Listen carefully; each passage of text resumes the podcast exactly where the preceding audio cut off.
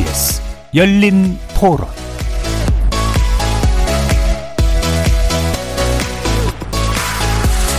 안녕하십니까. KBS 열린 토론 정준희입니다.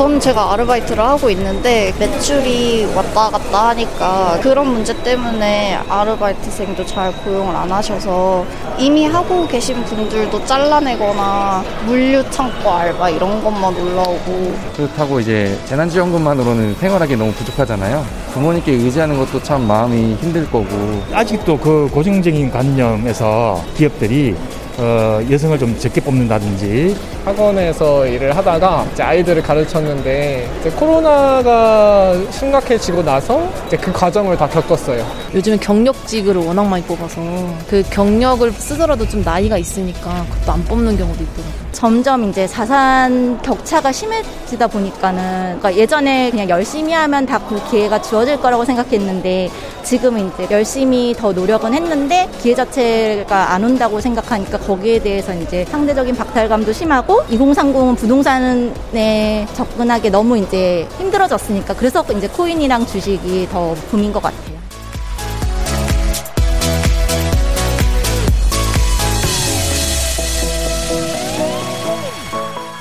거리에서 만나본 시민들의 목소리 어떻게 들으셨습니까? 5월 한 달 동안 KBS 열린 토론에서는 팬데믹이 대한민국에 미친 변화상을 다각도로 더 자세히 들여다보면서 새로운 대안을 모색해보는 시간 마련하고 있는데요.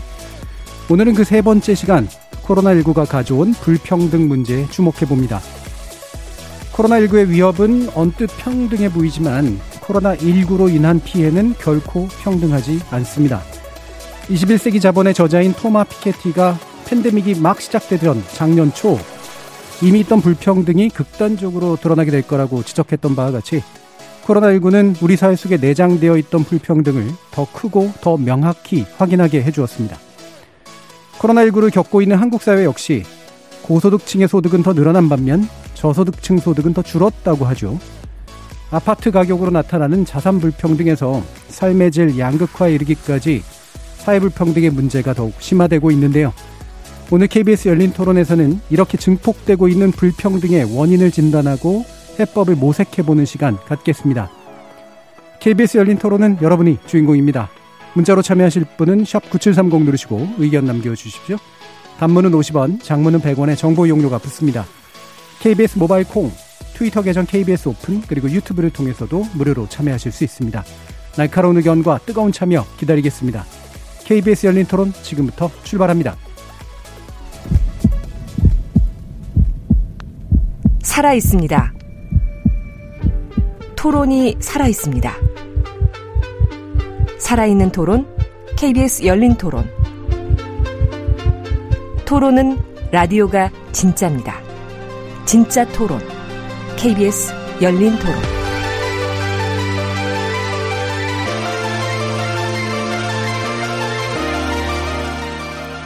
자, 오늘 논의를 위해 두 분 모셨는데요. 음, 먼저 우리 사회의 불평등 문제에 대해서 꾸준히 질문을 던져오고 또 해답을 찾아오신 분이죠. 불평등의 세대, 그 다음에 쌀, 재난, 국가의 저자, 서강대 사회학과 이철승 교수 모셨습니다. 네, 안녕하세요. 이, 안녕하세요. 좋습니다. 자, 그리고 우리 사회 현상을 빅데이터로 설명해 주시는 분입니다. 한국인사이트 연구소 전민기 팀장 나오셨습니다. 네, 반갑습니다. 전민기입니다. 자, 본격적인 논의 들어가기 전에 어, 이 불평등 문제에 집중하시게 된 학문적인 또는 실천적인 계기가 무엇이셨는가 한번 여쭤보고 싶은데요, 최승 교수님. 그 저는 이제 미국에서 커리어를 쌓아오다가 2017년 이제 가을에 돌아왔는데 그 돌아왔더니 이제 학생들이 굉장히 취업과 일자리 문제로 굉장히 고통받고 있더라고요. 네. 그래서 그때부터 이제 관심이 생기기 시작을 했고 그래서 이제 청년 일자리와 이 청년층 내부의 자산 격차 문제가 이제 직접적인 계기가 되었고 그 후로는 이제 조금 더 구조적인 좀 측면을 보자 하면서 이제 자본과 노동 사이의 불평등이 이제 전통적인 불평등에 대한 접근 그 앵글인데요. 노동 내부의 불평등 문제를 좀 보자는 문제 의식을 갖게 됐어요.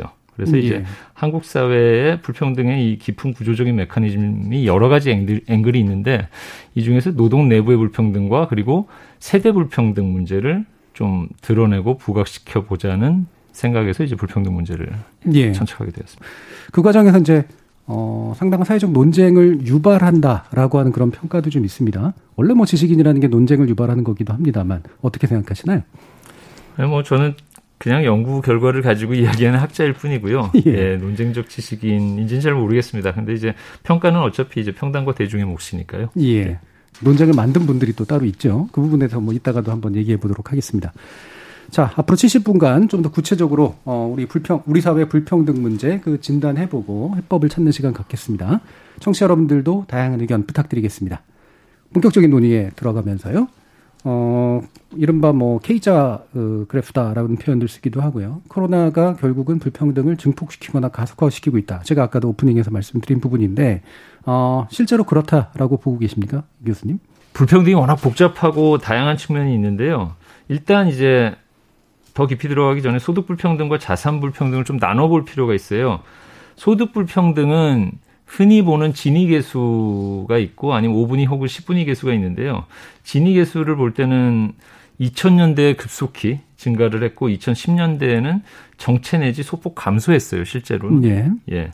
근데 이제 최근에 최근에 이제 코로나와 함께 이제 5분이나 10분위에서 변화가 생기기 시작했죠. 그 부분은 좀 이따 팀장님께서 말씀해 주시고요. 또 하나 이제 자산 불평등이죠. 자산 불평등도 상대적으로 다른 나라에 비해서 한국이 그렇게 자산 불평등이 높, 높았던 것은 아니에요. 예. 근데 이제 2010년대 들어서 특히 2010년대 후반에 들어서 자산 불평등이 증가하기 시작했죠. 뭐 이건 최근에 우리나라의 이제 부동산 예, 가격 폭등이나 이런 데서 당연히 우리가 예측할 수 있는 예, 상황이고요. 예, 그리고 이제 마지막으로 소득 불평등이 정체돼 있다고 해서 이게 반드시 다는 아니에요. 일자리의 수와 질을 같이 봐야 돼요. 네. 그래서 왜냐하면 소득 불평등 지표라는 거는 일자리를 가진 사람들 사이에 소득이 어떻게 변했는가의 네. 문제인데 소득 불평등은 낮게 상대적으로 낮게 유지가 되면서도 일자리는 굉장히 악화가 될 수 있고 청년 실업은 더욱 악화가 될 수 있거든요. 예. 그래서 예. 이탈리나 이런 남부 유럽 국가들을 보면 불평등은 낮아요. 음. 근데 청년 실업은 어마어마하게 높죠. 30% 40%를 육박하지요. 우리나라도 그런 유형의 불평등이 출현하고 있는 것은 아닌가 하는 이제 우려가 예, 있습니다. 예. 그럼 아까 이제 진위 계수하고 5분위, 10분위 계수라는 말씀을 해주셨는데, 뭐 청취자들이 좀 듣기에 좀 간단히 좀 쉽게 설명해 주신다면 어떤 부분일까요?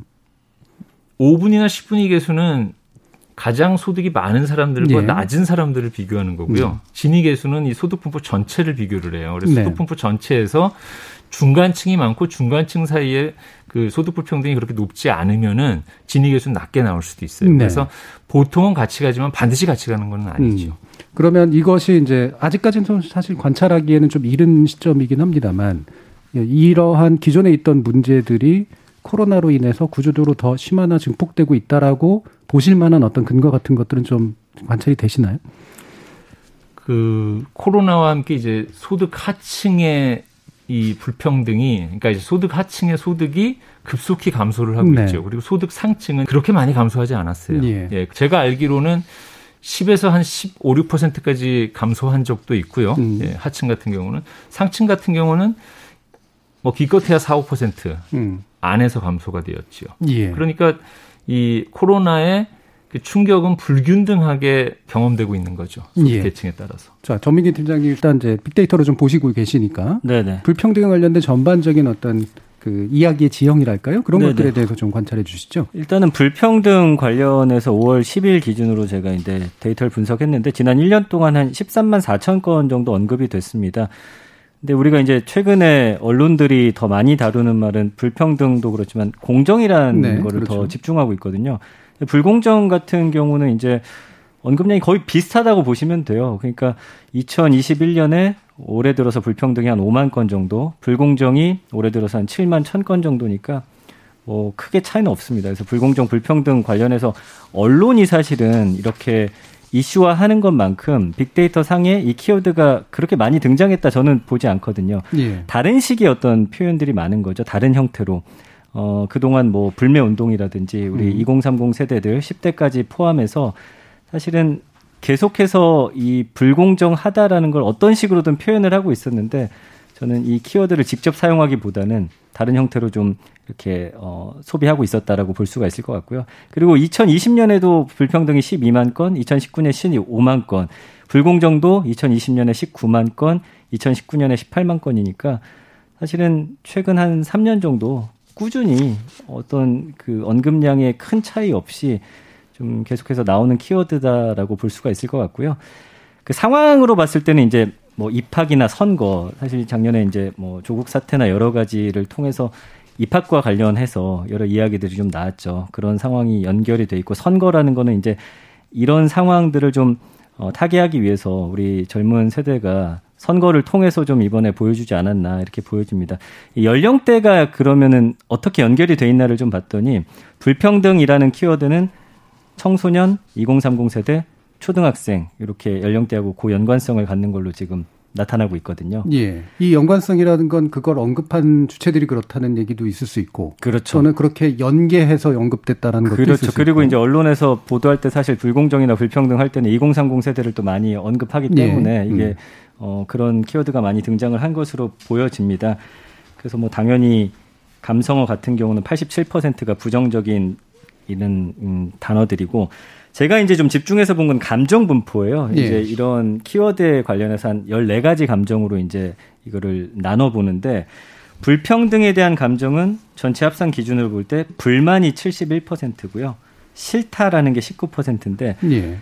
싫다라는 감정이 좀 더 쌓여서 음. 이제 내가 좀 체감하는 어떤 불평한 그런 불평하는 그런 기운들이 모여질 때 이제 불만으로 좀 더 표출되는 상황이거든요. 내가 직접적으로 경험하는 그런 음, 마음들이 좀 더 크기 때문에 불만이라는 어떤 감정이 가장 높게 나타나고 있습니다. 이따 다른 예. 키워드들 비교해서 보시면 알겠지만 이게 가장 어떻게 보면은 어, 부정적인 감성어 중에 감정으로 따지면 가장 극단에 있는 상황이거든요. 야, 그러니까 불만이? 불평등이라는 상황은 예, 예. 굉장히 불만스러운 상황으로 지금 인식이 되고 있다고 예. 볼수 있겠습니다. 불평등이 좋은 감성하고 연결되는 게 외려 이상한데 그래도 한 10% 정도가량이 나오고 있는 건 뭐 어떤 맥락일까 하는 생각도 물론 좀 아, 이건. 약간 기대감인데 예. 사실은 12%면 뭐 그렇게 높다라고. 네. 그러니까 이 불평등한 상황이 바뀔 수 있느냐라고 음. 봤을 때는 사실은 그렇지 않을 거라는 감정이 훨씬 우세하다고 봐야 되겠죠. 예. 지금 뭐 이제 빅데이터에서 나온 감성어라든가 연관어에서의 이야기를 이제 전 팀장님께서 해주셨는데 여기서 이제 세대적인 측면들이 연계성이 좀 높게는 나옵니다. 근데 이게 뭐 인과성이라든가 이런 것들을 어떻게 볼 것이냐의 문제는 또 데이터를 들여다봐야 되기 때문에 그럼에도 불구하고 이제 아까 어, 이철수 교수님께서 이 세대의 문제에 그래도 좀 주목할 수밖에 없었던 어떤 나름대로의 이제 판단들이 있으셨잖아요. 어, 이 세대론 연구를 원래 또 해오신 겁니까? 그렇지는 않고요. 예, 예. 한국에 와서 시작을 했고요. 예, 좀 우연한 계기에서 이제 동료 그 학자들이 세대 불평등이 좀 많이 부각이 안 된 것 같다. 음. 좀 같이 한번 팀을 만들어서 해보자. 라는 이제 그런 논의가 있었어요. 불평등 연구자 이팀 음. 안에서요. 그래서 이제 저 혼자 한 게 아니라 여러분들이 이제 같이 팀을 꾸려가지고 시작을 했고요. 이제 하다 보니까 이제 그 결과물을 제가 이제 논문과 책으로 냈는데 이제 언론의 주목을 많이 받게 된 거죠. 예. 그러면 그 세대론이 이제 한국 사회에서는 사실 계속해서 존재해 왔던 건데 물론 세대 간 불평등 문제를 이렇게 뭐 자세하게 얘기하진 않았습니다만 뭐 아시겠지만 이제 88만 원 세대로 호명된 이후로 어 어쨌든 젊은 층들의 불만이랄까 그 다음에 어 위에 있는 세대와의 어떤 격차 간극 거기 그러면서 나타나는 불만들 이런 게 이제 자꾸 화두로 떠오르고 있는 건 사실인 것 같아요. 그 전에 있는 연구들이 부족했는지는 모르겠어도 그게 어느 정도 이제 어 시적 타당성 또는 그 학문적 합당성 뭐 이런 것들이 충분히 좀 갖춰지고 있다라고 판단을 하시는지요? 이게 논쟁이 굉장히 예. 예. 발생할 수밖에 없는 분야인 게 세대라는 개념 자체가 굉장히 불분명한 개념이에요. 우리가 이제 예. 세대 이야기를 할 때도 2030이라는 표현을 쓰지만 예. 지금 20대, 30대를 어디에서 끊어서 2030 MZ 세대라고 부를지도 불분명하거든요. 그렇죠. 보통 나이나 출생 연도를 가지고 끊어 가지고 이야기를 하는데 그 이제 경계에 있는 예. 예를 들면 뭐 60년대 출생 세대와 70년대 출생 세대 사이에 경계에 있는 70, 70이나 71년 세대는 어느 쪽에 속하는지 네. 이런 것들이 불분명한 거죠. 첫째로는 이제 둘째로는 그리고 세대 내 차이가 워낙 크기 때문에 음. 세대 내 보통 이제 계급을 중요시 계급 계층을 중요시 여기는 이제 불평등 연구의 전통적인 학자들은 세대 불평등은 일시적인 것 아니면은 착시일 뿐이다라고 네. 생각하시 그렇게 주장하시는 분들도 많아요. 근데 예. 이제 저는 아 그럼에도 저도 어느 정도 이제 계급 연구자이기 때문에 그런 것들을 인정을 하지만 그럼에도 불구하고 청년 실업률이 구- 그 공식적으로는 9에서 10% 정도 계속 지난 수년간 그래 왔지요. 그리고 청년 체감 실업률은 지금 잠재 경제 활동 인구를 다 고려했을 때 27%까지 나왔어요, 작년에. 예. 그리고 이제 청년 내 자산 불평등이 지금 점점 심각해지고 있고요. 그래서 이런 문제들을 볼 때 아주 일시적이고 잠정적인 문제로 이 청년 일자리나 실업 문제를 다뤄서는 안 되겠다라는 이제 그런 문제 의식에서 이제 저는 세대 간 불평등 문제를 좀 예. 부각을 시킨 거죠. 예. 아, 자산 얘기도 이제 하셨습니다만 이게 뭐 자산의 격차가 당연히 세대별로 나타날 수밖에 없는 건 너무 자연스러워 보이는데 지금의 이제 자산 격차는 물론 수치상으로 더 나타나고 있고 특히나 젊은 층들이 자산에 관련된 언급을 굉장히 많이 하고 있다라는 거. 이 부분은 아마 또 전 팀장님께서 실제로 분석될 수 있을 것 같아요. 네, 그 포털 사이트 검색량을 좀 예. 봤습니다. 그랬더니 그 가장 많이 검색된 수치를 100으로 봤을 때 최근에는 이제 올해 들어서는 코인이 100이라고 하면은 부동산이나 주식 관련된 언급량은 25% 4분의 1밖에 안 되더라고요. 그러니까 예. 최근에 관심은 확실히 코인 쪽으로 좀 몰려 있다. 그래서 뭔가 좀 한탕을 노리려는 듯한 2030 세대들의 좀 모습을 많이 볼 수가 있고요. 그럼에도 불구하고 이제 어떤 투자로서 봤을 때는 여전히 1위는 부동산입니다. 예. 그래서 어 사실은 부동산이 가장 안전하다라고 생각하고 가장 많은 어떤 어, 이익을 낼 수 있다라는 생각에는 이견이 없는데 다들 아시겠지만 이제 집값이 워낙 비싸다 보니까 이제 그 집을 사기 위한 과정으로 가기 위해서 최근에 주식이 떴다가 최근에는 이제 코인 쪽으로 옮겨가는 그런 어, 모양새가 좀 보여지는데 최근에는 좀 비정상적일 정도로 너무 코인에 대한 집중량이 너무 크기 때문에 뭐 예. 여기에 대한 우려는 많은 언론을 비롯해서 또 학자분들께서 이야기를 하고 계시잖아요. 예. 최근에는 거의 뭐 코인 이야기만 하고 있다고 봐도 과언이 아닌 것 같습니다. 예. 확실히 이제 자산 소득에 관련된 경각심이랄까요? 이런 게 이제 현 젊은 세대들한테 많이 나타나고 있고, 방금 말씀 주신 것처럼 그 중에서도 좀 더 사행성이라 그래야 되나? 그러니까 위험성이 높은 자산에 대한 관심들이 많아지고 있죠. 근데 이제 그럼에도 예전과 조금 달라진 점은 이 키워드들 분석해 봤을 때 어떤 고연관성 있는 상황들 중에 예. 뭐 공부라든지 스터디, 음. 뭐 어, 너튜브의 어떤 채널들 이름들이 좀 많이 올라와요. 그러니까 무작정 하기보다는 그래도 자기들 나름대로 좀 실패를 줄이기 위한 노력들을 하고는 있는데 그럼에도 가장 관심을 많이 받는 코인들은 뭐 수익률이 뭐 100%다, 1000%다 이런 쪽으로 좀 집중되고 있는데 그 부분은 좀 언론에서 그런 것들을 좀 자극적으로 다루면서 예. 마치 일확천금을 누릴 수 있는 마지막 기회인 것처럼 좀 보도하는 것도 영향이 있지 않나 싶습니다. 예. 뭐 과거 세대보다 젊은 세대들이 당연히 훨씬 더 많은 공부를 해가지고 뭔가를 하려고 하는 그런 태도들을 갖추고 있는 건 분명한 것 같은데, 어, 공부하는 내용들 보니까 어, 로또도 공부하고 그러더라고요. 결국엔 이미 주어져 있는 확률 안에서 이제 공부를 하는 예, 예. 되게 좀 아이러니한 이제 그런 상황인데 결국 이렇게 이제 젊은 층들이 이제 자산 불평등의 문제에 주목하면서 그러니까 노동소득으로 자산 격차를 또 메꿀 수 없다라고 하는 문제에 또한 이제 동시에 이중적으로 절망하는 측면들도 있는 것 같거든요. 이청수 교수님 이 부분은 어떤 얼마 정도의 심각성을 가지고 있다고 생각하시나요? 자산 문제는 예. 저는 조금 다르게 보는데요. 음. 다르게 본다는 게 이제 두 가지 의미인데 2030 세대의 이제 이 자산에 대한 관심이 과연 2030 세대들만의 것인가를 네. 이제 저는 그렇죠. 의심을 해요. 예. 데이터를 구하기가 좀 힘든, 힘든 부분이 있는데 저는 이제 서울 지역 같은 경우는 특히 부동산에 같은 경우는 전국의 상층 정규직 부모들이 좀 배후에 있다고 봐요. 예. 예, 근데 이거는 이제 가설입니다. 음. 예, 추적을 해봐야 되는 가설인데 보통은 이제 제가 가지고 있는 데이터로 추적을 해보면은 이제 우리 사회의 이 자산의 분포가 보통은 이제 60에서 이제 60살이나 65세, 65살, 5세에 이제 은퇴를 한다고 치면은 보통 이제 60살에서 한 80살, 요 20년에 걸쳐서 그 자산 이전을 시도를 해요. 예. 그렇죠. 왜냐하면 예, 90살에 사망한다고 물- 물론 모든 사람이 90살에 가는 건 아닙니다만 이제 그때쯤 사망한다고 보면은 보통 10년 전쯤까지 사- 상속을 완료를 해야 되거든요. 네, 증여는 예, 그 상속세를 덜 물기 위해서는 그래서 보통 이제 20년에 걸쳐서 자산 이전이 일어나는데 자산 이전을 할 수 있는 사람들과 없는 사람으로 나뉘죠, 당연히. 그렇죠. 그래서 우리 사회 대충 보면은 제가 자산 이전 계급이라고 불리, 부를, 부를 만한 사람들, 그러니까 자기 노후의 소득을 다 자산을 기반으로 해서 노후 소득을, 소득을 충당하고 나서도 남는 것을 그 다음 세대, 자식 세대한테 넘길 수 있는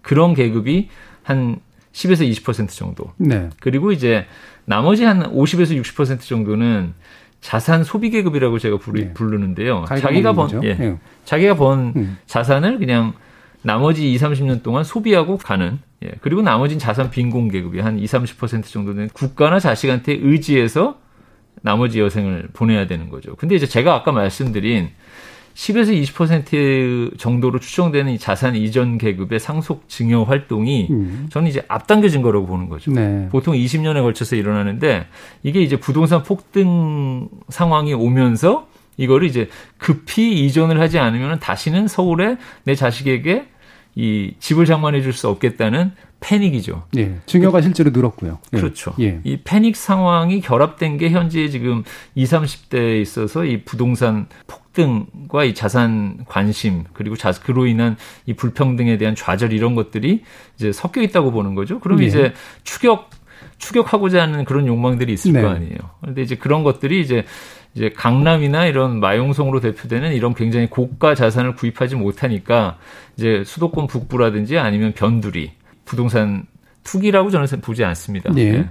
추격 매수라고 저는 표현을 하는데요. 추격 매수를 하려는 거죠. 음. 근데 이제 여기에 이제 예, 정부의 이제 규제 이런 것들이 이제 문제가 되면서 이제 지금 최근에 예, 이 부동산 문제가 크게 사회 문제가 되지 않았나 싶습니다. 예. 그럼 또 한 가지 그 뭐 간단히만 짚어주시면 어 아까 뭐 제가 사행성이라는 표현을 썼습니다만 좀 더 이제 예측성이 좀 떨어지는 하지만 뭔가 이렇게 소득을 거두게 되면 이제 크게 거둘 수도 있는 이런 부분에 대해서 예. 코인 같은 관심을 더 이제 많이 가지게 되는 이유. 저는 이것도 조금 이제 기존의 기성세대들과는 다르게 보는데요. 예. 저는 세대별로 이게 세대 표현을 자꾸 좀 세대주의자라는 말 듣기 쉬운데 예. 세대별로 저는 각자가 잘 아는 시장이 다르다고 생각을 음, 해요. 그럴 수 있죠. 예, 팔, 음. 그 산업화 세대 같은 경우는 이제 부동산 투자의 혜택을 처음 받던 세대고 그러니까 이제 자기가 자- 제일 편한 걸 하는 거죠. 음. 그래서 산업화 세대가 부동산에 익숙하다면 86 예, 저를 포함한 86 세대는 주식에 예. 익숙하죠. 뭐 부동산과 주식. 근데 이제 이 소위 말한 요즘에 2030 MZ 세대는 제가 잘은 모릅니다만 옆에서 보니까 애 키우면서 보니까 게임머니와 구찌의 세대라고 저는 표현하고 음. 싶은데 가상화폐나 이제 요즘에 메타버스라고 그러죠. 가상 공부는 어렸을 때부터 익숙하게 다뤄온 세대예요. 그러니까 그 가상이 가상인가? 그 현실인가? 이렇게 네. 되물어 볼수 있는 거죠. 음. 그래서 저는 이게 이 가상화폐가 이들에게는 가상화폐가 아닐 수도 있다는 거죠. 그래서 이제 그 기성세대한테는 이제 국가와 은행이 보증해 보증해주는 그런 자산만 이제 안전한 자산들이죠. 그런 것들만 에만 익숙한데 사실은 화폐라는 것 자체가 근본을 생각하면은 국가가 보증해주지 않으면 그냥 휴지 조각일 뿐이잖아요. 옛날에 네. 아주 옛날엔 조개 껍질이 화폐였고요. 물론 이제 근데 이제 단서가 붙죠. 채굴 비용이 높고 제한이 수량적이어야 되고 누군가 보증을 해줘야지 화폐가 되는 건데 근데 이제 오늘날의 젊은 세대들은 유튜버 인플루언서들이 이 보증을 해준다고 볼 수도 있는 거예요. 네. 예. 그래서 이제 머스크 같이 일론 머스크 같은 사람들이 보증을 해주면은 이게 가상이 아니라 현실이 되는 거죠. 예. 예. 그래서 어. 저는 조금 다르게 보고요. 이게 이제 지금 굉장히 불안정하긴 하지만 언젠가는 안정화될 것이고 안정화되는 과정으로 봐야 된다고 저는 예. 그렇게 봅니다. 그러니까 각 익- 세대마다 나름의 방식으로 익숙한 자산 대상이 있다라고 하는 면에서 이제 특히나 젊은 층들이 어, 훨씬 더 익숙할 수밖에 없는 그런 코인 자산에 관련된 사고는 기성세대하고 되게 다를 수밖에 없다라는 측면도 지적을 해주셨는데 어, 그 과정에서 아까 이제 그 자산 이전 계급 그다음에 자산을 어, 소비하는 계급, 그다음에 자산이 아예 없는 빈곤 계급이라고 하는 이제 60대 이후에 대해서 얘기를 해주셨잖아요. 결국에는 이제 그렇기 때문에 복합적으로 이제 불평등의 자산에 대한 불평등한 감각들이 늘어날 수밖에 없을 것 같은데 아까 세대성과 계급성의 문제를 어, 동시에 이제 복합적으로 봐야 된다라는 표현을 쓰셨어요. 이철승 교수님 보시기에 진짜로 이 세대, 그러니까 왜그뭐 원래 계급에서 출발을 하셨다 그러니까 세대 논을 할 때 이제 계급이라고 하는 부분을 어, 제대로 보지 않으면 세대로는 사실은 좀 더 허망하다라고 하는 지적들도 많이 하잖아요. 어, 어떻게 좀 그런 부분을 다루십니까 그러면? 약간 설명이 길어질 수도 있는데요. 예. 메타포 하나만 드리겠습니다. 네. 그 축구들 좋아하시나요? 예. 축구 좋아하죠. 예, 저 축구 팬인데 제가 이제 수줍게 말씀하십니다. 예. 축구장 메타포를 하나 만들어봤어요. 이, 예. 이 공정성과 불평등 문제를 이야기하기 위해서 축구 게임 게임에다가 우리 사회를 갖다 한번 비유를 해보면은 이 축구 게임이라는 게 이루어지기 위해서는 가장 먼저 필요한 게 이제 이걸 setter라고 제가 불리는데 이 게임을 세팅하는 사람이 있어야 되잖아요. 네. 그 안에 플레이하는 사람이 있어야 되고요. 이제 게임 setter는 구단주죠. 그래서 이 경기장도 지어야 되고 음. broadcast 하는 이런 방송사들도 초대해 가지고 다 연결해야 되고 이런 이제 구단주의 역할이 있고 이제 그 안에서 플레이 해 가지고 이제 게임을 만들어내는 사람들의 이제 그런 플레이 축구 선수들의 역할이 있죠. 이제 이게 자본 대 노동의 역할이라고 볼 수 있어요. 예. 음. 근데 이제 기존의 계급론에서 집중했던 이 뭐 막스부터 해서 음. 피케티까지 자본 대 노동, 그러니까 게임 세터와 플레이어 사이에 이 갈등 내지는 분배의 문제에 집중을 한 거죠. 이들 네. 사이에 예를 들어 3대 7로 배분을 해야 되냐, 5대 5로 배분을 음. 해야 되느냐. 얼추 자본 대 노동의 이 배분은 지금 얼추 사회마다 조금씩 다르지만 우리 사회 같은 경우는 3대 7. 그래서 노동이 7 정도를 가져가면 자본이 3 정도를 가져가는 그런 지금 분배 룰을 따르고 있어요. 두 번째는 winner와 loser가 있겠죠. 예. 그래서 이 축구 경기에서 이긴 팀과 진 팀에 대해서 이긴 팀한테 분배를 얼마나 해야 되느냐의 문제가 있어요. 이걸 네. 이제 5대 5로 하면 불공정하다고 하다는 얘기가 나오겠죠. 그래서 얼추 뭐 사회마다 이것도 다르겠죠. 6대 4나 7대 3 정도가 되겠죠.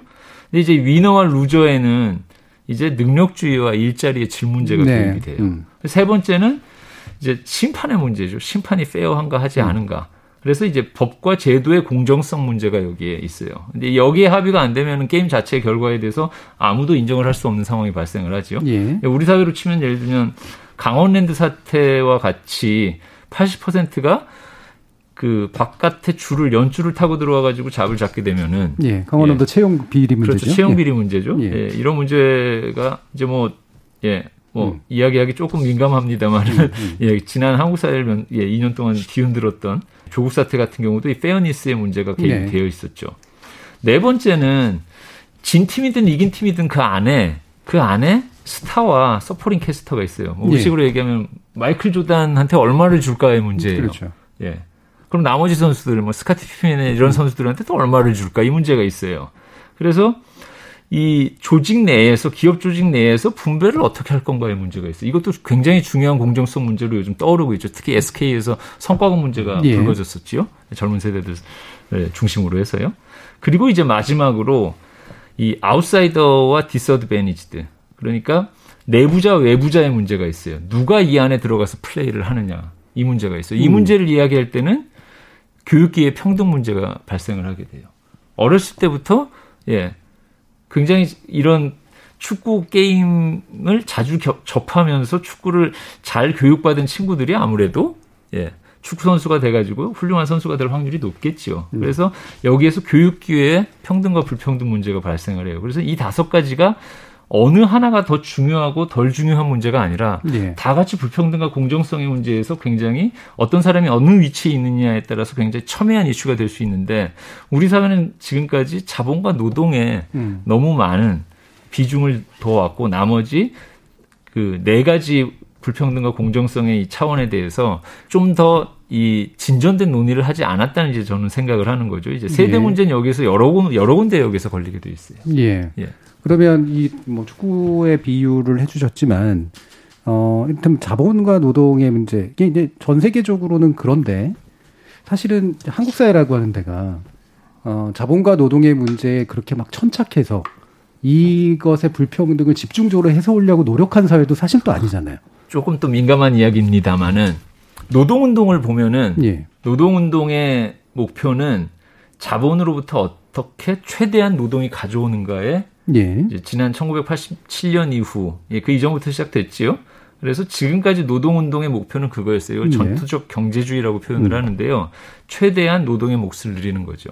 근데 이제 문제는 자본에 대해서 이 노동의 몫을 누리는 것까지는 좋아요. 평등, 평등, 이제 노동의 몫을 많이 누리는 평등주의죠. 근데 문제는 우리나라의 노조, 노조 조직률이 20%가 안 돼요. 10몇 퍼센트밖에 그렇죠. 안 되는 거죠. 예. 그리고 대기업과 그렇죠. 공기업 위주로 조직화가 돼 예. 있어요.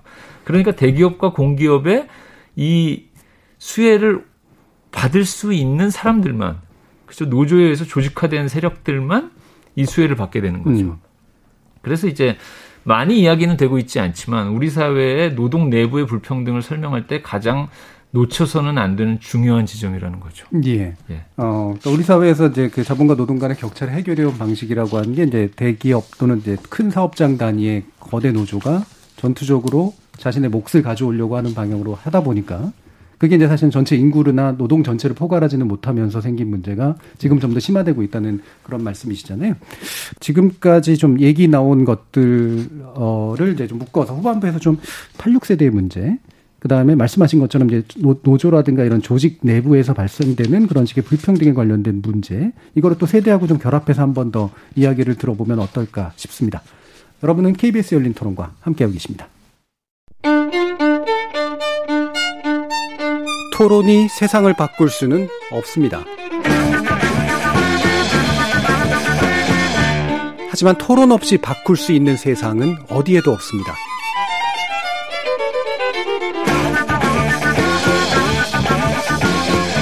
세상의 선한 변화를 갈망하는 당신. 정답이 아니라 질문의 힘을 믿는 당신.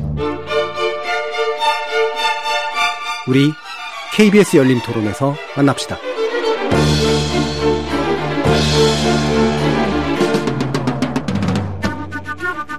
예, 감염병 시대, 우리 사회 불평등, 어떤 문제들이 있는지 좀 일부에서 좀 간단히 짚어봤는데요. 어, 후보 토론에서 이 불평등의 주요한 몇 가지 또 쟁점들을 구체적으로 짚어보도록 하겠습니다. 일단 거리에서 시민들을 만나보고 들어본 이야기 먼저 듣고 다시 돌아오겠습니다. KBS 열린 토론.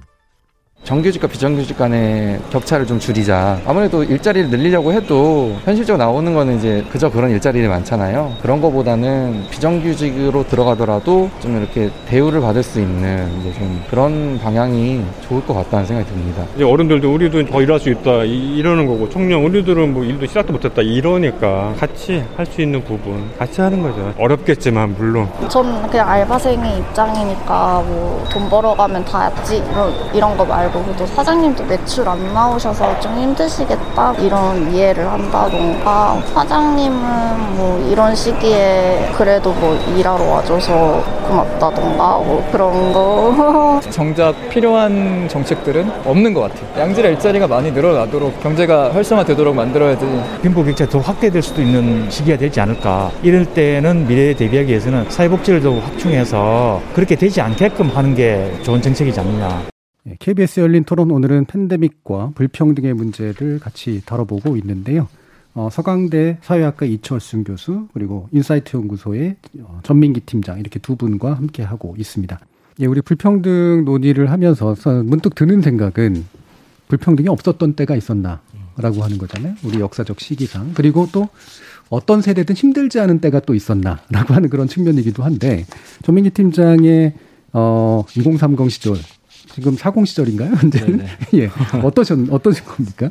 그 불평등을 저희 세대는 어느 정도 좀 받아들였던 세대가 아닌가 싶어요. 네. 그리고 그 당시 이제 제가 99학번인데 사실 불평등이라고 하는 것이 지금 음, 젊은 세대들한테 핵심적인 단어로 떠오르는 이유는 내 현재 상황이 굉장히 힘들기 때문이라고 저는 보거든요. 예. 취업이 예. 어렵다라는 음. 생각. 사실은 스펙은 뛰어나고 취업하기 위해서 뭐 아까 서강대 학생들도 좋은 학교지만 취업에 굉장히 어려움을 느낀다. 그렇게 되면 이 현 사회에 대한 좀 불만으로 좀 많이 이제 이게 발현이 되잖아요. 근데 저희 때만 하더라도 사실 졸업할 때 되면은 기업들이 학교에 찾아오던 그런 아, 그때까지도 예, 그때까지는 네. 와가지고 음. 우리 회사를 한번 지원해 봐라. 그래서 물론 일부의 어떤 그 소위 지금 현재 금수저라고 말하는 친구들이 있었지만 그 친구들이 가는 길을 나 또한 노력으로 따라갈 수 있다라는 그런 좀 믿음이 있었던 것 같습니다. 예, 예. 예 그래서 그 부분을 보지 않으려고 했던 측면도 있고요. 음. 불평등이라는 키워드가 지금처럼 이슈화되지 않는 그런 저도 세대에 있었기 때문에 그런 어떤 경험들이 쌓이면서 현재의 어떤 불평등한 상황을 바꿔봐야겠다라는 거는 사실은 어 이제 키워드로 보면 선거 예. 이제 저희 40대들은 투표를 통해서 좀 바꿔야겠다라는 좀 의지가 있지만 그럼에도 현재 10대나 2030처럼 이거를 적극적으로 분노하고 예. 어떤 자신들끼리 그 의견들을 SNS를 통해서 함께 모으고 힘을 좀 그러지는 않는 것 같아요. 그러니까 음. 지금 세대하고는 조금의 차이가 있지 않나 저는 예. 그렇게 봅니다. 그러니까 불평등은 한편으로는 좀 수긍한 면도 있고 수긍했다기보다는 그냥 뭐 수용한 거죠. 어쩔 수 없는 네네. 측면들에 대해선. 근데 또 다른 한편으로는 음 경제가 성장하던 여전히 그런 시기였었기 그럼요. 때문에 어, 차이는 어째 애초부터 나게 돼 있지만 그래도 내가 노력하면 기회가 있지 않을까라는 그런 생각으로 또 어, 살아왔던 측면이 있는 것 같은데 어, 이런 불평등 문제에서 지금 세대들이 이렇게 특히나 젊은 세대들이 이제 강하게 이제 반응하고 있는 주로는 이제 불공정이라는 프레임으로 반영을 합니다만 여기서 꼭 겹쳐서 나오는 게 이제 586 세대란 말이죠. 어, 세대적으로도 아마 비슷한 세대이실 텐데 예. 586에 대한 비판을 직접적으로 해주신 거잖아요. 어떤 면에서 보면. 음. 저는 비판이라기보다는 음. 예, 제 현실 구조 분석을 했는데 음, 네. 이제 비판으로 받아들이시는 분들이 많지요. 음. 근데 이제 제가 586 세대에 주목을 한 거는 이제 여러 가지 이유가 있어요. 제가 그 이론적으로는 조금 뭐 어려운 표현입니다만은 세대 연공 인구가 착종됐다고 표현을 하는데 세대 연공 인구 예, 예. 이제 세대는 그쵸 586 세대죠. 예. 연공은 연공제예요. 음, 예, 연공 사회 이제 임금 구조죠. 예. 임금 제도이고요. 그리고 이제 인구 구조죠. 이 세 가지가 이제 엇물려 가지고 지금의 이제 청년 실업을 만들어냈다고 저는 이제 청년 일자리 문제 그리고 이 세대 간 불평등 문제를 만들어냈다고 보는데 이런 거예요. 이 1980년대 90년대에 이 강력한 노조 운동을 통해서 음. 예, 그 노조 운동과 이제 지식인 운동을 통해 가지고 예. 저는 이제 강력한 세대 네트워크라고 제가 표현하는 세대 네트워크라는 이 그 강력한 권력을 아래로부터 끌어올려서 조직화하는 네트워크이죠. 그 정치력을 가지고 있는 네트워크가 만들어졌는데 이제 아까 말씀드린 이제 전투적 경제주의 그와 맞물리면서 1990년에서 2000년대에 걸쳐서 그 연공제 그러니까 기업의 이제 임금 테이블이죠. 임금 음. 테이블의 기울기를 확 높여놔요. 예. 이게 이제 이 90년대에서 2000년대까지 이걸 높일 때 이때는 문제가 크게 안 됐어요. 음. 왜냐하면 한국 경제가 굉장히 빠르게 성장을 하고 있었고 globalization 세계화도 굉장히 예, 급격하게 일어나고 있었기 때문에 기업들이 이걸 감당할 여지가 있었어요. 그리고 인구의 대, 그 기업 조직 내부에 이제 인구의 다수를 이루는 이제 소위 말하는 86세대들이 아직은 예. 30대, 40대에 머물러 있었어요. 음. 그러니까 이제 임금 테이블의 중간쯤밖에 안 올라온 거죠. 그래서 근데 문제는 2010년대에서 20년대로 넘어오면서 이제 우리나라 이제 인구 구조가 역삼각형으로 전화가 되기 시작하는데 기업 예. 조직 내에서도 마찬가지거든요. 그래서 우르르 1997년 외환위기 이전에 입사했던 이 거대한 이 세대들이 50대에 진입을 하면서 연공제 임금 테이블에 끝까지 타고 올라온 거예요. 이 예. 거대한 음. 세대가. 이거는 우리 사회 대학들을 돌아보면 모든 대학들이 다 이 인구 구조를 가지고 있고요. 그렇죠. 언론사에 가봐도 이 인구 예. 구조가 예. 그대로 예, 되풀이되고 방송사도 마찬가지죠. 그리고 이제 대부분의 대기업 공기업과도 인구 구조가 똑같이 되풀이가 돼요. 근데 이제 이 문제는 뭐냐면은 아까 말씀드린 연공제 임금 테이블이 높아졌잖아요. 그러니까 이제 기업은 비용 위기를 가질 수밖에 없어요. 음. 대기업 같은 경우는 2005년에서 2015년 요 10년 사이에 그 임금의 전체 매출 대비 임금에 써야 되는 그 돈의 그 퍼센티지죠. 그 비중이 6, 7%에서 12, 13%까지 올라가요. 두 배로 뛰는 거죠. 예. 예. 중소기업도 이제 그 정도는 아니어도 어느 정도 예, 상승을 하게 되고요. 그래서 이제 이 비용 위기를 어떻게 극복을 하느냐. 사람 뽑는 걸 줄이겠죠. 그죠? 첫째로는. 둘째로는 정규직 쓰던 걸 비정규직을 쓰겠죠. 셋째로는 아웃소싱을 주거나 아니면 다른 나라로 노동 비용이 낮은 뭐 필리핀이나 베트남이나 중국으로 나가겠지요. 그래서 그러면서 이 청년 실, 이 실업과 일자리 문제가 2010년대에 악화될 수밖에 없었다는 거죠. 예. 이 문제를 어떻게 해결할 것인가라는 질문을 이제 저는 던지는 와중에서 이제 그 586 세대 내지는 이제 그 오늘날 50대에 진입한 이 굉장히 커다란 인구를 가지고 있는 이 우리죠. 예, 연공제 맨 위까지 올라온 요 세대가 좀 책임을 지고 이 문제를 해결해 보자라는 의미에서 음. 예, 이야기를 꺼낸 거고요. 예. 예, 저는 좀 이 논의가 좀 본격화됐으면 좋겠어요. 예. 그 보세대, 그러니까 연공 서열제의 어떤 임금 테이블 구조를 가지고 있는 그리고 거기서부터 멀쩡한 수혜를 얻기도 했고 사실 여전히 다수가 남아 있는 이 세대가 이 문제를 해결해 주지 않으면 노동 경직성의 문제라든가 그다음에 이후 세대와의 어떤 격차 문제가 해소가 잘 안 될 것 같다라고 이제 판단을 하신 것 같은데 그럼 이렇게 이해가 될 수도 있거든요.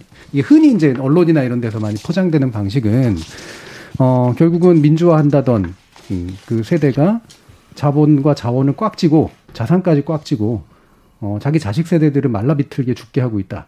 라고 하는 방식으로 이제 세대 전쟁의 방식으로 이제 표현이 되거든요. 이런 해석은 올바르다고 생각을 하십니까?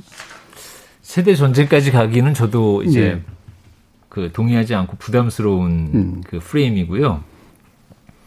개인들은 저는 합리적 개인들은 그렇게 할 수밖에 없다고 생각을 해요. 예. 그러니까 합리적 개인들한테 책임을 묻는다기보다는 우리 사회가 지난 아까 말한 세대 연공 인구 구조들을 누구도 여기서 의도하지 않았죠. 이 결과에 대해서 의도하지 않았는데 그런 결과가 나온 거죠. 예. 이 결과가 나왔을 때 이걸 어떻게 사회적으로 논의를 하고 이 이슈를 해결을 할 것인지 협의와 논의와 그리고 제도적 개혁에 그런 세팅들이 다시 만들어져야 되는데 그런 것들이 지금 부족한 게 문제지. 음. 전 개개인한테 이 책임을 돌리고 싶은 생각은 없습니다. 예.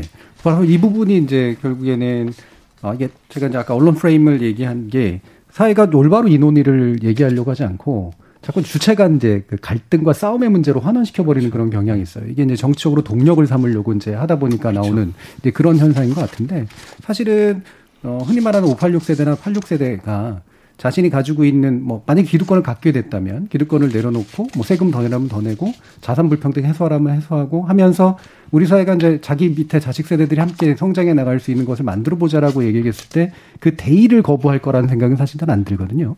근데 이제 그게 사회적 논의로 가는 건 또 대단히 또 다른 문제라서 이 부분이 아마 막혀 있는 그런 지점에 대해서 얘기해 주신 것 같은데 이게 또 이제 흔히 정규직 비정규직 문제로 또 표현되지 않습니까? 그리고 이른바 어 어, 뭐죠? 귀족 노조니 이런 식의 담론하고도 또 연결이 돼 있고요. 그 안에는 진실도 있고 또 어, 과장된 프레임도 있는 것 같은데 일단 관련해서 우리 사회가 어떤 생각들을 하고 있는지 전민기 팀장님께서 좀 전해주시죠. 네, 노조 언급량이 한 1년 동안 16만 건 정도 언급이 됐는데 이제 상황 같은 경우는 파업이나 해고, 청소, 배달 뭐 이런 상황들 연령대는 3, 40대, 60대.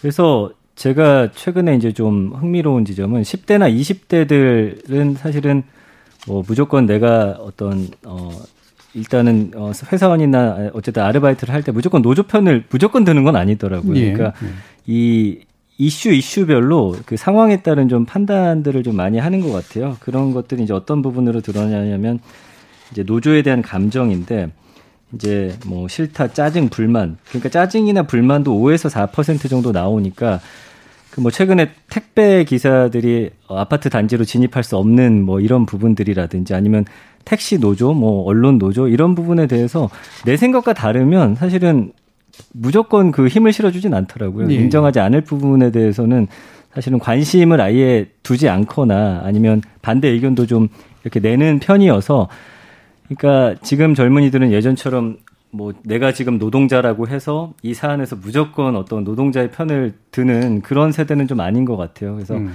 사안 사안별로 좀 이런 것들을 어, 따로 이렇게 분석하는 그런 부분들이 조금 다른 점들 같고요. 정규직과 비정규직 부분은 조금 이제 비정규직 같은 경우는 최근에 이제 비정규직 관련 이슈나 그런 어, 언론에서 보도하는 기사들과 관련된 키워드들이 많이 나옵니다. 뭐 근무, 해고, 청소, 갑질, 아르바이트, 실직 이런 상황들과 좀 연관이 많고요. 언급량은 한 4만 건 정도. 정규직은 7만 8천 건 정도인데 그 키워드들 보면은 이제 비정규직과 관련해서 아까 말씀드린 대로 사회 이슈가 이제 등장했을 때 그런 키워드들로 많이 소비가 되고요. 정규직은 이제 본인이 실제로 취업하는 상황에서 이제 뭐 회사라든지 내가 정규직이 됐을 때 어떤 그런 기분들도 좀 많이 표현을 하고 있고요. 그리고 오히려 비정규직이 사실은 낫다라는 그런 의견들도 좀 네, 많이 네. 있어요. 그러니까 여러 직업들을 어, 가지면서 이제 뭐, 뭐, 기획 이코노미라고 하는데 예. 그런 부분에 대해서 예전처럼 비정규직 자체가 무조건 나쁘다라고 좀 판단은 하지 않더라고요. 그래서 예. 일부분 긍정적인 감성어가 나오고 있습니다. 오히려 좋다, 반갑다 이런 키워드들이 등장을 하거든요. 그래서 이 정규직과 비정규직을 바라보는 10대, 20대들의 어떤 어떤 가치나 관점은 무조건 비정규직이 뭐 나쁘다, 정규직이 좋다 이런 거과는 조금 차이가 있는 부분이 좀 보여졌습니다. 예. 그 전반적으로 보면은 뭐 단순화시킨다면 그 우리가 보통 일반적으로 전제하거나 생각하는 것과는 달리 건건마다 사안 사안마다 유불리라든가 그다음에 호호라든가 이런 것들이 좀 달라지더라라고 하는 그런 말씀이신 건데 어 이걸 한번 보면 그러면 다시 이제 이철수 교수님께 돌아가야 될 텐데요. 우리 사회가 사실은 일자리 문제를 보면 좋은 일자리는 점점 줄어들고 있는 거잖아요. 좋은 일자리라고 얘기하는 건 전문직을 일단 제외해 놓고 나면 공기업이나 대기업 같은 데에 정규직으로 고용이 어느 정도 보장이 되면서 아까 말씀하신 연공서열의 어떤 임금 테이블 안에서 그래도 수혜를 좀 받을 수 있는 상당히 소수의 그룹들이 있고 또는 이제 육체 노동자라고 하더라도 이제 이렇게 스스로를 조직화한 노동들이 이제 얻어낼 수 있었던 그 약간 작은 그 고리 외에 나머지가 대부분 비정규직화돼 있거나 정규직이라도 이른바 이제 중소기업 안에서 이제 별로 의미 없어지는 쫓아갈 수 없는 이런 것으로 이제 다수가 돼버린 이런 상태인데 이것을 연공제를 해체함으로써 그러면 해결할 수 있는 부분보다 훨씬 큰 거잖아요. 사실 이, 이 경제 구조라고 하는 건. 그렇죠. 예. 어떻게 좀 이해해야 될까요? 이제 저는 이제 연공제로 이게 꽉 묶여 있는데요. 왜냐면 음. 이제 비정규직 운동도 종국적으로 마지막에 가면은 우리도 연공제 해달라. 그러니까요. 이제 이런 예, 예. 그 요구가 있고 이제 세 가지가 있어요. 하나는 연공제, 또 하나 이제 복지 혜택의 차이가 있죠. 그리고 예. 마지막에는 근속의 차이죠. 음. 이세 가지인데요.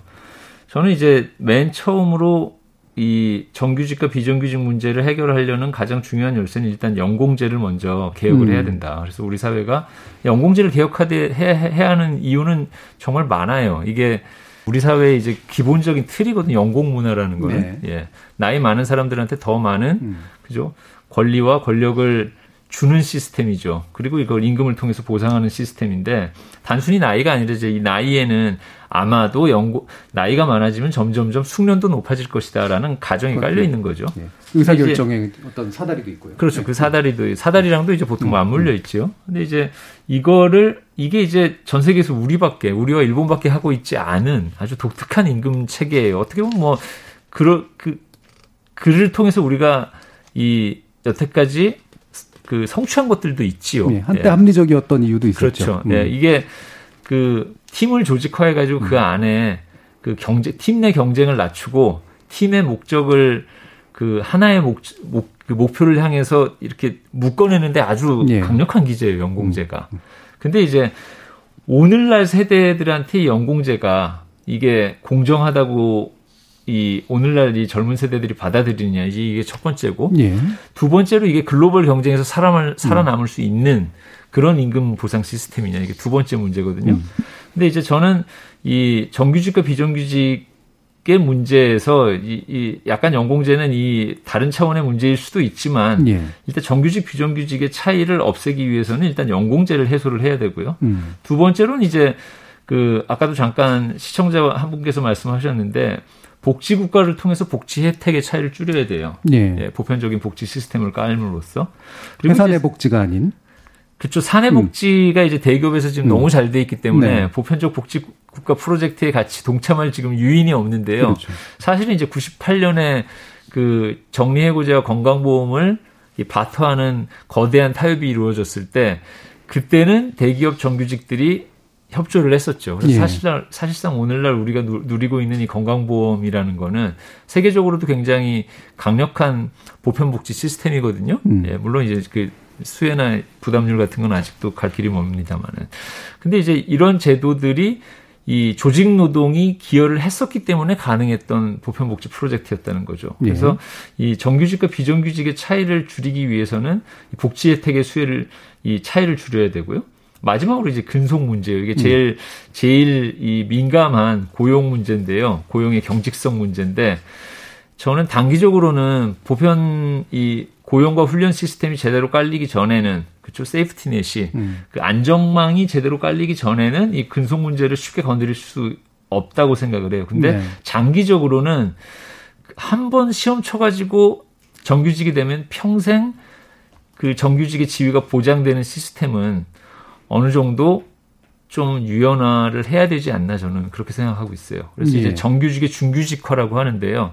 비정규직을 정규직화하는 게 아니라 정규직의 특권을 좀 내려놓고 비정규직의 그 모자라는 부분들을 좀 메꿈으로써 이제 이 차이를 업- 좀 줄여나가는 거죠. 그래서 저는 이제 연공제가 없는 그런 노동시장을 저는 이제 모두가 우리와 함께 무기계약직으로 가자라는 음. 이제 표현을 쓰는데요. 이제 연공제를 직무급으로 개혁을 하고 직무급은 그 어떤 나이에 따라서 자동으로 임금을 상승시켜 주는 시스템이 아니라 어떤 일을 하는지에 따라서 그 일의 성격을 가지고 임금을 결정하는 시스템이에요.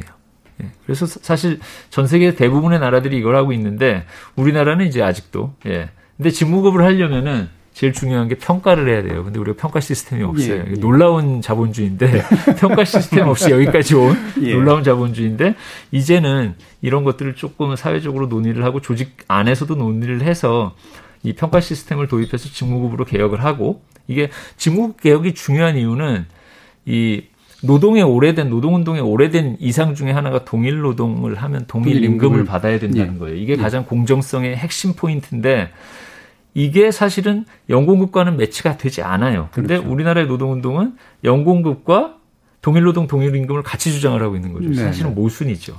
그래서 직무급으로 연공급을 개혁을 하고 그 다음에 적절한 성과급의 이 책정과 분배 룰을 셋업을 함으로써 지금 SK에서 이번에 문제가 됐었죠. 예. 그럼으로써 이제 우리 사회 연공에 기반한 이 임금 제도를 바꾸면서부터 이 저는 정규직과 비정규직 문제의 해결의 단초도 아마 마련이 될 것이다 음. 그렇게 보는 거죠. 우리나라 노조 운동에서 이제 추구했던 동일임금, 아, 동일노동 동일임금의 문제와 연공의 문제를 같이 얘기할 수는 없는 거다라는 건데, 뭐 이게 약간 우스갯소리긴 합니다만, 능력에 따라 일하고 필요에 따라 가져간다라고 하는 것을 살짝 바꾼 게 아닐까라는, 왜냐하면 나이가 들수록 필요가 많아지기 때문에. 그렇죠. 예. 그렇죠.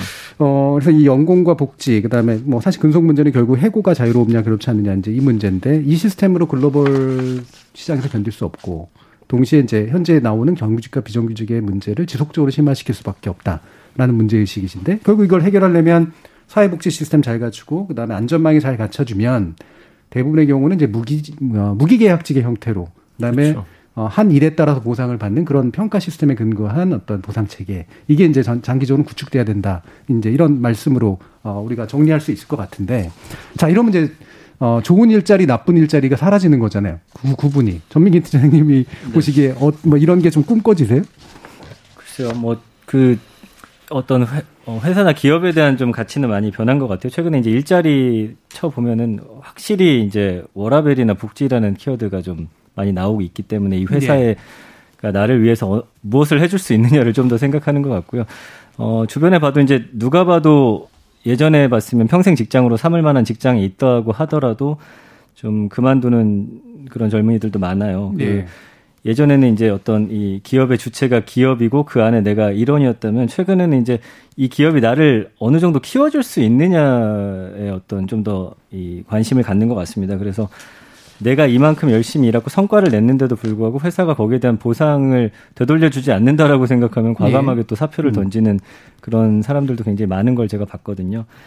그러니까 결국에는 그런 부분만 기업들이 잘 캐치해서 이 사람이 노력하고 성과 낸 부분에 대해서 어, 어느 정도 이제 그 만족스러운 그런 보상을 해주고 그리고 본인이 거기서 더 나아가고자 하는 욕심들이 많더라고요. 그러니까 예. 내가 이 부분에 대해서 어느 정도 어 레벨에 올랐다라고 생각하면 또 다른 부분이 좀 채워질 수 있는 곳들로 좀 이직하는 경우도 많이 봤기 때문에 결국에는 그런 좀 기업 입장에서는 좀 골치가 아프겠지만 동일 노동 동일 임금으로서는 어 최근에 이제 젊은이들이 생각하는 좋은 일자리가 과연 조성이 될 수 있느냐에 대해서는 좀 예. 의구심이 남습니다. 예. 그러니까 그 부분이 그런 것 같아요. 그러니까 하나는 이제 공, 공시생이라고 불리는 이제 공무원을 준비하는 친구들, 그다음에 뭐 의대나 이런 전문직 같은 것들의 일부 소수, 그 다음에 이제 상당수는 이제 좋은 대기업에 이제 좋은 정규직이 되는 것. 결국은 이게 다 공채 시스템에 의해서 만들어지는 어떤 것들인데 이게 이제 전체에서 차지하고 있는 비중은 점점 점점 줄고 있는데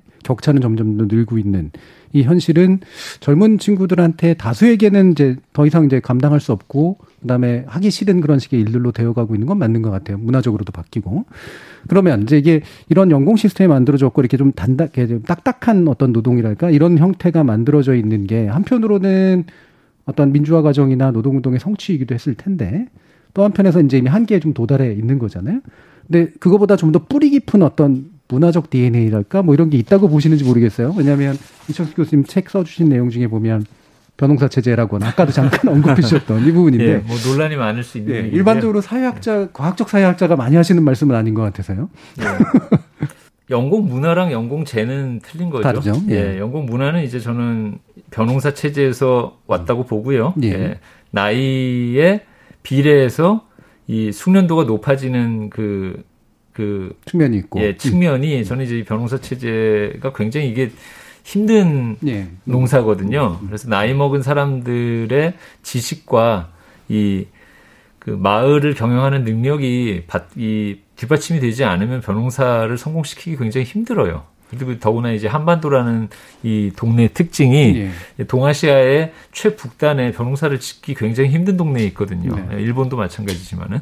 그래서 이제 이런 동네에서 벼농사를 지어온 오랫동안 벼 지어온 뭐 벼농사뿐만 아니라 사실 다른 밭작물들도 마찬가지죠. 예, 굉장히 척박한 땅에서 농사를 지어왔던 이 이제 한민족의 문화적 DNA가 이제 영공 문화를 통해 가지고 오늘날까지 전수가 되어 왔고 이제 연공제는 이제 임금제도죠. 네. 예, 나이에 비례해 가지고 임금을 주는 임금제도인데 여러 가지 임금제도들이 시도가 되지요. 예, 동아시아에서 동아시아에서 여러 가지 임금제도가 시행되는 와중에 연공제가 이제 유난히 한국과 일본에서 이제 더 강력한 형태로 살아남았다는 이제 예. 그런 이야기예요.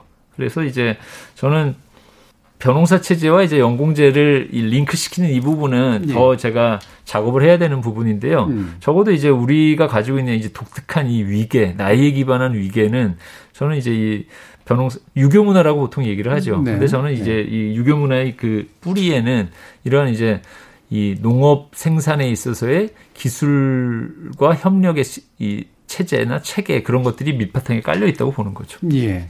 어, 이게 뭐 좀 더 아마 또 정교화 시켜서 이제 말씀을 나중에라도 또 해주실 것 같, 오늘은 아니고요. 다른 책으로 아마 또 해주실 것 같긴 합니다만, 아, 우리가 이제 문화적 그, 그 장기 지속되는 어떤 이제 어, 정서 구조랄까요? 저- 저희 쪽에서는 그걸 정서 구조라는 표현을 쓰는데, 어, 그런 것들이 이제 어떻게 만들어졌을까에 대한 궁금증이 있고, 분명히 이제 유교와는 또 다른 종류의 산업적 형태나 노동의 형태하고 또 연관성이 있을 수도 있겠다는 생각이 좀 들긴 드네요. 다시 그럼 이청수 교수님께 좀 여쭙고 싶은 건 아까 이제 그 건강보험 통합이라고 하는 김대중부 당시 있었던 굉장히 중요한 사회적 어, 대타협 뭐 이런 것에 관련된 이야기를 해주셨는데 어, 이 86세대가 어, 기존의 민주화 경험이라고 하는 것과 우리 자식 세대들의 어떤 미래라고 하는 것들을 동시에 고민하면서 어, 그 다음에 또 노조라고 하는 데도 사실은 또 참여를 해줘야 되는 거고, 자신의 이익도 일부는 나와야 되고, 동시에 사실은 이제 이게 이른바 신자유주의 세력들이 좋아할 만한 해법으로 자칫하면 잘못 갈 수도 있는 거잖아요. 말 그대로 안전망에 보- 보장 없이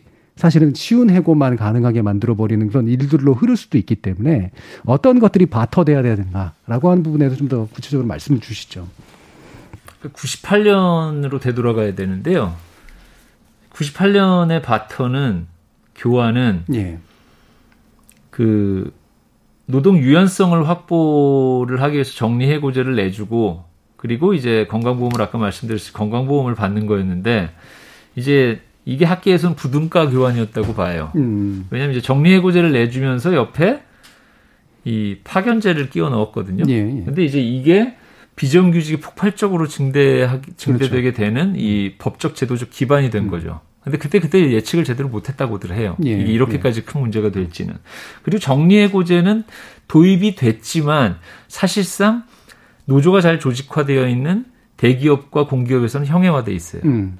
마음대로 해고를 왜냐하면 이제 쌍용자동차나 이제 한진중공업 사태를 겹치면서 음. 기업들이 해고로 인한 코스트가 너무 큰 걸 안 거예요. 음. 예, 노조가 이제 이제 여기에는 이제 아까 방금 그 정 교수님께서 말씀하신 안전망을 제대로 깔아놓지 않고 예. 그리고 다시 해고를 당했을 경우에 다른 직장을 얻을 수 있다는 전망이 부재한 상태에서 해고를 당하면 이건 살인이거든요. 음, 한국 사회에서. 그렇죠. 그래서 이제 노동자들이 극렬하게 저항을 할 수밖에 없었던 거고요. 그리고 이제 그 저항을 겪어본 다음에는 기업들이 해고를 꺼려야 해요. 음. 근데 문제는 이제 여기서 돌고 도는 메커니즘인데 해고를 꺼려 해고를 하기 힘들다고 생각하면 기업들은 어떻게 하면은 뽑는 거를 굉장히 조심스럽게 뽑게 돼요. 네.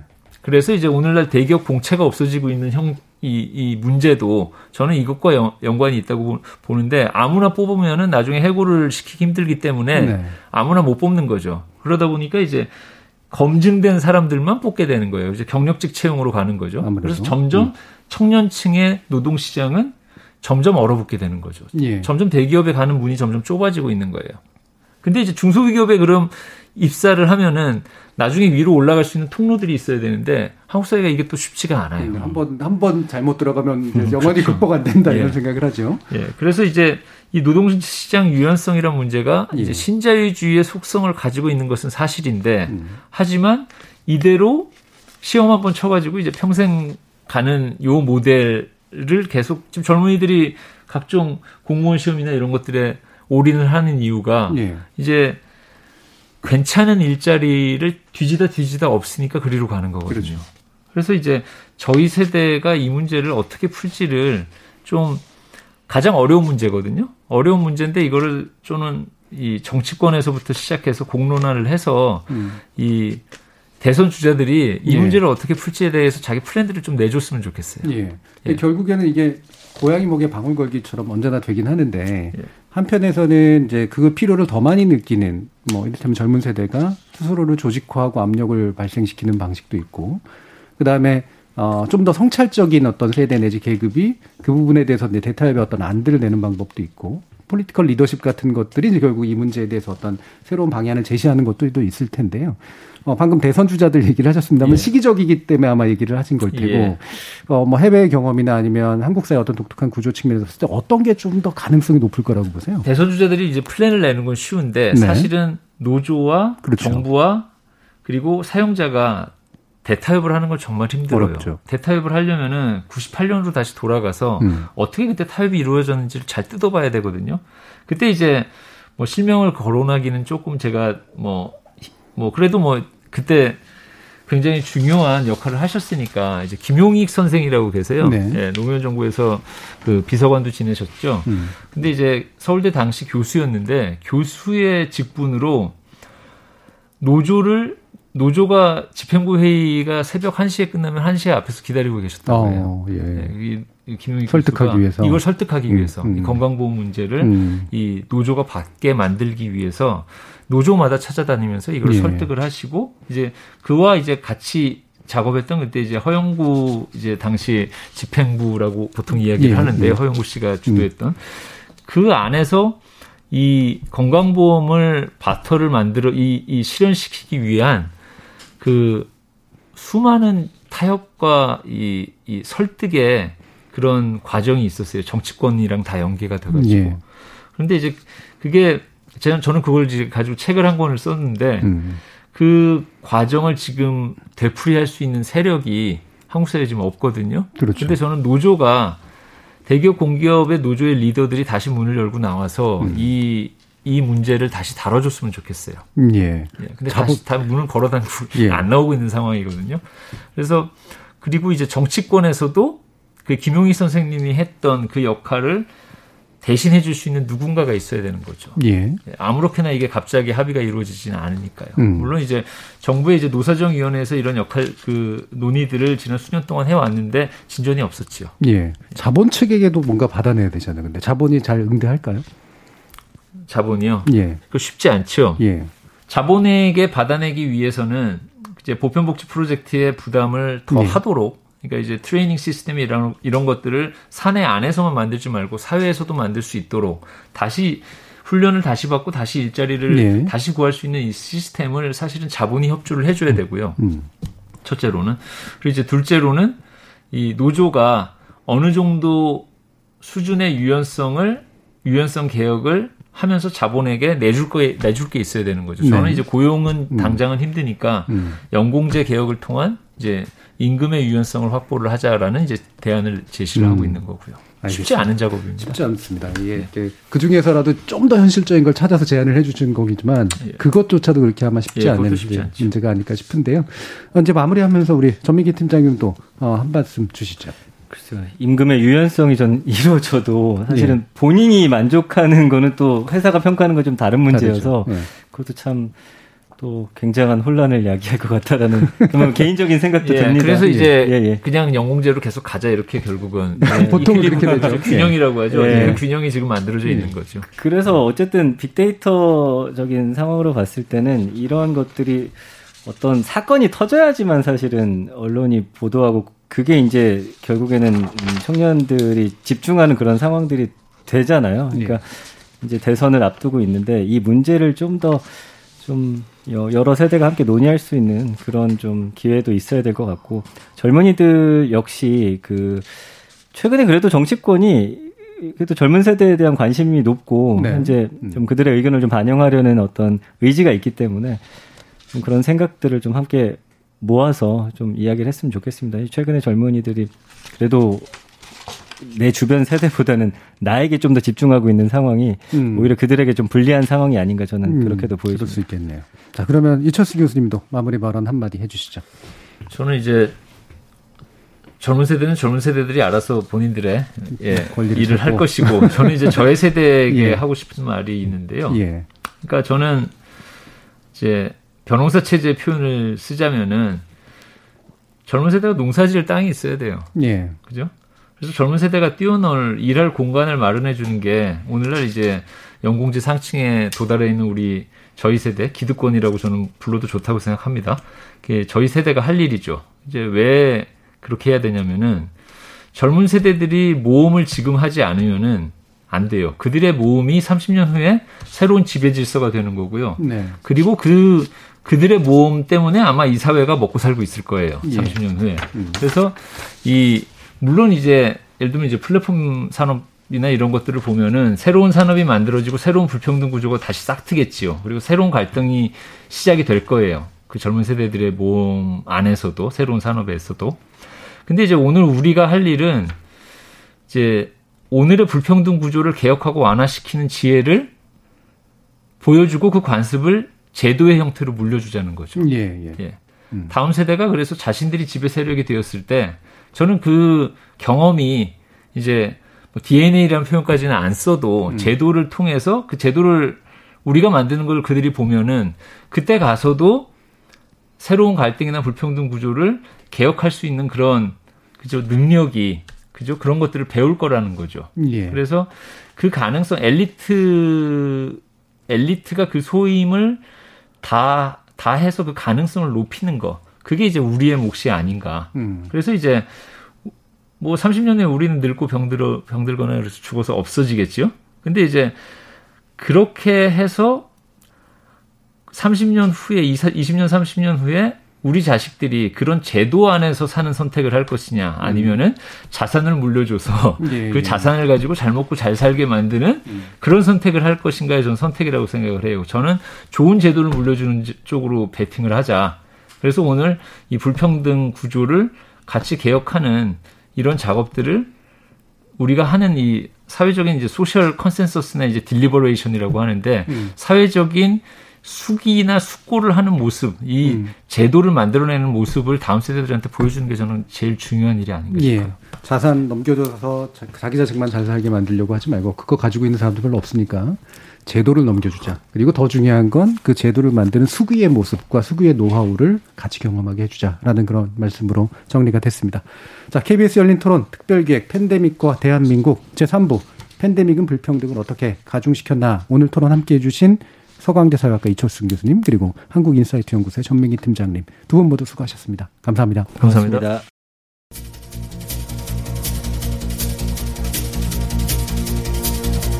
감사합니다.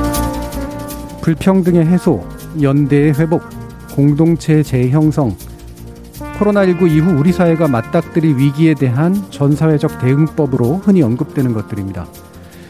이런 종류의 대응이 필요한 이유는 불평등의 해소 없이 우리 사회는 굉장히 큰 위기를 맞을 수밖에 없고 공동체적 감각 없이는 연대라는 유일한 해결책을 이끌어낼 수 없기 때문이죠. 여러분은 그리고 여러분 세대는 어떻게 생각하십니까? 지금까지 KBS 열린 토론 정준이었습니다.